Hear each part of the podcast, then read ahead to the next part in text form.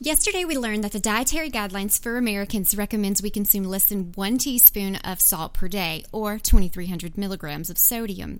Here are some tips to slash the sodium from your diet. First, remove the salt shaker from the table. Second, limit the amount of processed foods that you eat, like canned foods, frozen foods, snack foods, packaged foods, deli meats, cured or smoked meats, cheeses, condiments, sauces, and certain salt containing seasonings. I know I just destroyed your diet, so tune in tomorrow and I'll share with you some low sodium foods that you can eat. This has been a 30 second bite with Dietitian Cindy.